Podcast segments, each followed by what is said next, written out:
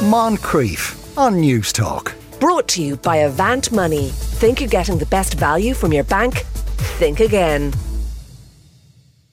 Dublin City air quality has never been the best, though we know that it was bad. Today we find out just how bad it really is with the results of the City Council's Smart Dublin programme. Thanks to this programme, we now have a clear map which shows the levels of air quality across the city in a very, very clear way, I must say. To discuss this further, I'm joined by Michael Pidgeon, Dublin City Green Party Councillor. Michael, how are you today?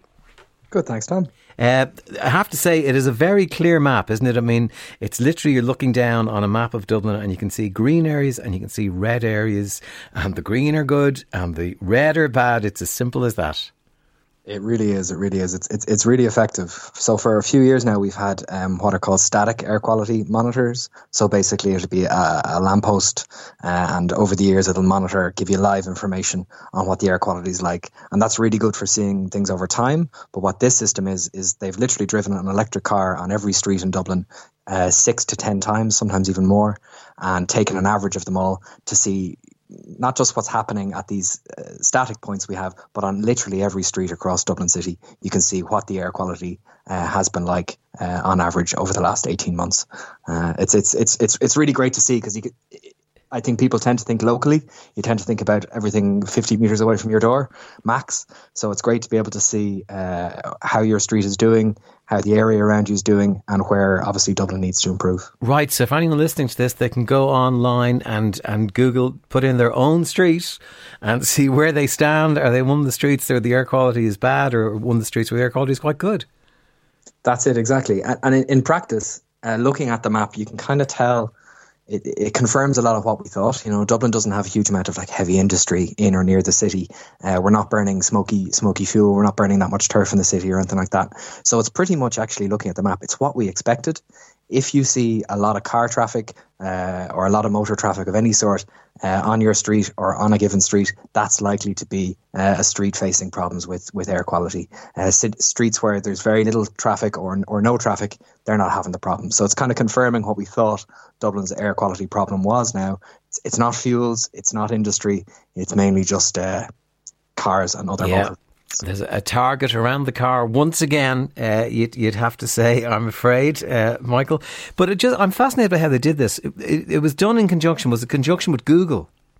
That's it. Yeah. So there's there's there's a really good part of Dublin City Council and actually all, all four Dublin councils work together in this thing called Smart Dublin. They're trying to find innovative solutions and ways of tracking these things. And yes, they've partnered with Google, who've done this in a couple of other cities like uh, Copenhagen and uh, Amsterdam and London. And basically, what they did was they drove an electric car on virtually every street in Dublin City, um, as I said, six, ten, even more times.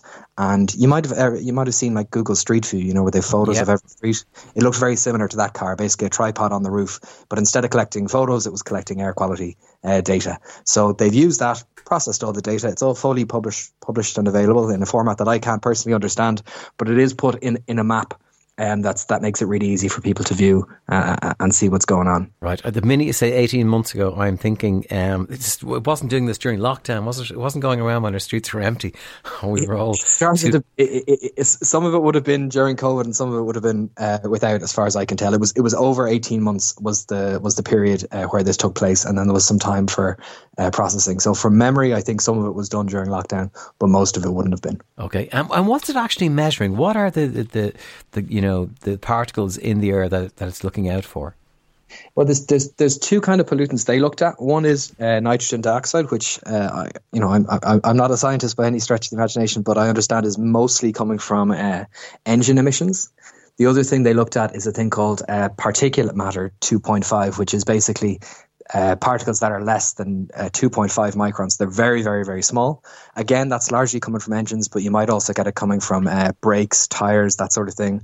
Or you could get it from things like smoky fuels, but I don't think that's as much of a factor in Dublin. But they're the two things they look for particulate matter, which is basically just very small bits of stuff floating in the air, and nitrogen dioxide, which is a particular form of pollutant. Right. And the map that I'm looking at is long term average nitrogen dioxide concentrations on the road. And it goes from less than 10 um, picograms per square uh, per cubic meter, um, all the way up to more than 60. And it starts to go from red areas and, and, you know, then brown areas and purple areas. I don't see any purple areas, thankfully, but, but how bad are those? I mean, if you should be living near, for instance, um, Dame Street uh, or the one street near the Temple Bar or Capel Street Bridge, I can see straight off. Uh, should you be anywhere around there, how dangerous is that? How bad are those those red lines?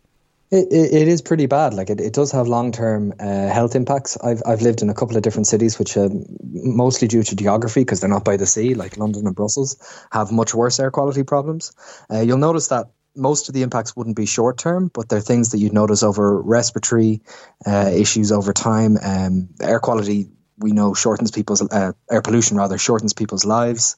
Um, I, just to give an example, actually, if you look on the map, um, and any of your listeners who look on the map, they might be able to see there's a big problem around the Chapelizod bypass. I actually used to live in a flat right, right overlooking that bypass, and uh, in the two years I was there, I, you know, I was I had a lot of coughs, I had a lot right. of what I thought were colds, but then I moved just up the road to Inchicore, and actually all those problems are gone. Uh, you know, there were kind of weird bits of fluff building up in the house all the time. All these things that it kind of took a while for me to realize actually this is because there's a massive bypass going right by the window. Um, and, and so, so a lot of the effects, because you can't see it, it's not like it's it's smoke. It's not something visible. It doesn't necessarily provoke an instant reaction, but we know it has a big impact on your health. Uh, it, it, can be a little bit difficult to deal with, you know? Right. So it is affecting you. Know, I, am just wondering, I'm trying to find red areas. That There's one, it looks like, I have a very small map in front of me, but it looks like it's that road leading out towards the airport, uh, heading towards Dorset Street, which I know is an area where a lot of new apartments were put up um, around the kind of Celtic Tiger area. That wouldn't be good out your window, would it? No, absolutely not. And like the thing where you start looking at this map is you're looking at a map of streets and roads and you think, oh yeah, there's traffic on them. But actually there's as you say, there's people living in them. If you look at Phibsborough, which is a bit of a which is having big problems uh, on this map, like that's that's a well populated area. It's a place where people live, they go to school, uh, they work, you know, they shop. Uh, these aren't just roads in the sense of there for moving traffic, and I think that's what, what the city's gotten wrong over the past few decades these should be about places where you can actually live and have a quality of life. And just because we've constantly prioritized moving as much car traffic as quickly as possible through the city, and that's starting to change now, but because of that prioritization in the past, uh, we're ending up with a with a very very polluted city centre. Um, another one to look at as well that's of interest is the port tunnel. Now, obviously, ventilation yeah. in is very bad, but there are people living at the entrances and and exits, and you know that there are issues there as well as in the city centre along the quays and the bypasses. But um, for for those who are listening who can't look at it, it is pretty much wherever there's a lot of uh, cars going through, that's where you tend to see yeah, problems. You can really make that conclusion very quickly, can't you? Where there are, where there are lots of cars, there's lots of air pollution, and where there are less cars, there is less air pollution. Um, so this is information which I see everyone putting up their hands saying it's fantastic that we have this information now, um, and it's very important that we work with the citizens. What's going to happen next? What will what will this be used for? I think it's it's it's it's a couple of things. One is it shows where we might have particular problem points because, as I said, we've got a network of forty air quality air quality monitoring stations around the city, but that doesn't quite show us where there's specific street problems. So we can look at some of those streets individually and say, right, how do we how do we calm down the traffic going on this road? But to be honest, on a citywide level, it just confirms what we already knew, and we just need to double down on the kinds of things Dublin was probably going to be doing anyway, which is uh, improving public transport, giving be- better priority to the bus, building the metro, and making cycling and walking safe and easier. Like a lot of cities have dealt with these problems already. Uh, they've made progress on them, even when they've had less favourable geography than Dublin. So this is totally a solvable problem. Um, we just have to kind of reverse some of the bad decisions we made, particularly in the 70s and 80s around road space in the city, which was kind of uh, like you'd see in the states, you know, build a lot of like motorway type things uh, almost through the city, widen roads, that sort of thing. We need to kind of undo some of those mistakes yeah. and take that back for people who want to walk, people who can cycle. Um, and in the case of cars, because there's always going to be cars in the city, they're always going to be needed. In the case of the cars that are there, we need to try and make sure that things are electrified as soon as possible because you, you get some emissions from the tires and brakes of electric cars, but nothing compared to what comes out of the, the uh, exhaust. Yeah, absolutely. Uh, it's funny you should mention the American cities because I, I, was just reading about that and how they, they ripped the centre out of American cities once the, the era of the car kind of kicked off in the in the 30s and the 40s. What they did to cities uh, worldwide. Crazy. Uh, crazy, absolutely. Yeah. Um, so, um, people wondering, w- would this affect house prices? Uh, you know, if you're in a greener area, will house prices jump? If you're looking down and seeing these red areas, will they go down? I think it's probably already priced in to some extent. To be honest, if you're living on a very very busy road, you can tell that the air isn't really fresh. It's it's almost certainly going to be correlated with a lot of noise and a lot of traffic, and I think that that that's probably already priced in. So I don't imagine this map in itself would have a huge impact on it. I think people know it's probably not great if you're living on a on a road that's constantly chock a block with uh, with loads of car traffic going by. So I, I, suspect that's already the case. Okay, another listener wondering, I don't know if, if you'd be able to answer this, but wondering, does the government think about air quality when it's doing health budgets and, and the knock on effects of our health and well being? Uh, it has. I know. I, I know it's something that's. I, I worked in it previously in the UK. In London, they were working on it a lot, and they, they saw the connection there. Um, to be honest, a lot of our transport policy is increasingly being thought of in terms of health. So also getting people walking, cycling is also has positive health outcomes as well. Uh, so it's just an, a, another factor for me about why we need to, you know, make make that transition away from just everyone being forced to use the car for every possible journey because that's not working for people. It's not working for their health, and it's not working for the environment, and it, now we know it's not working for the air either.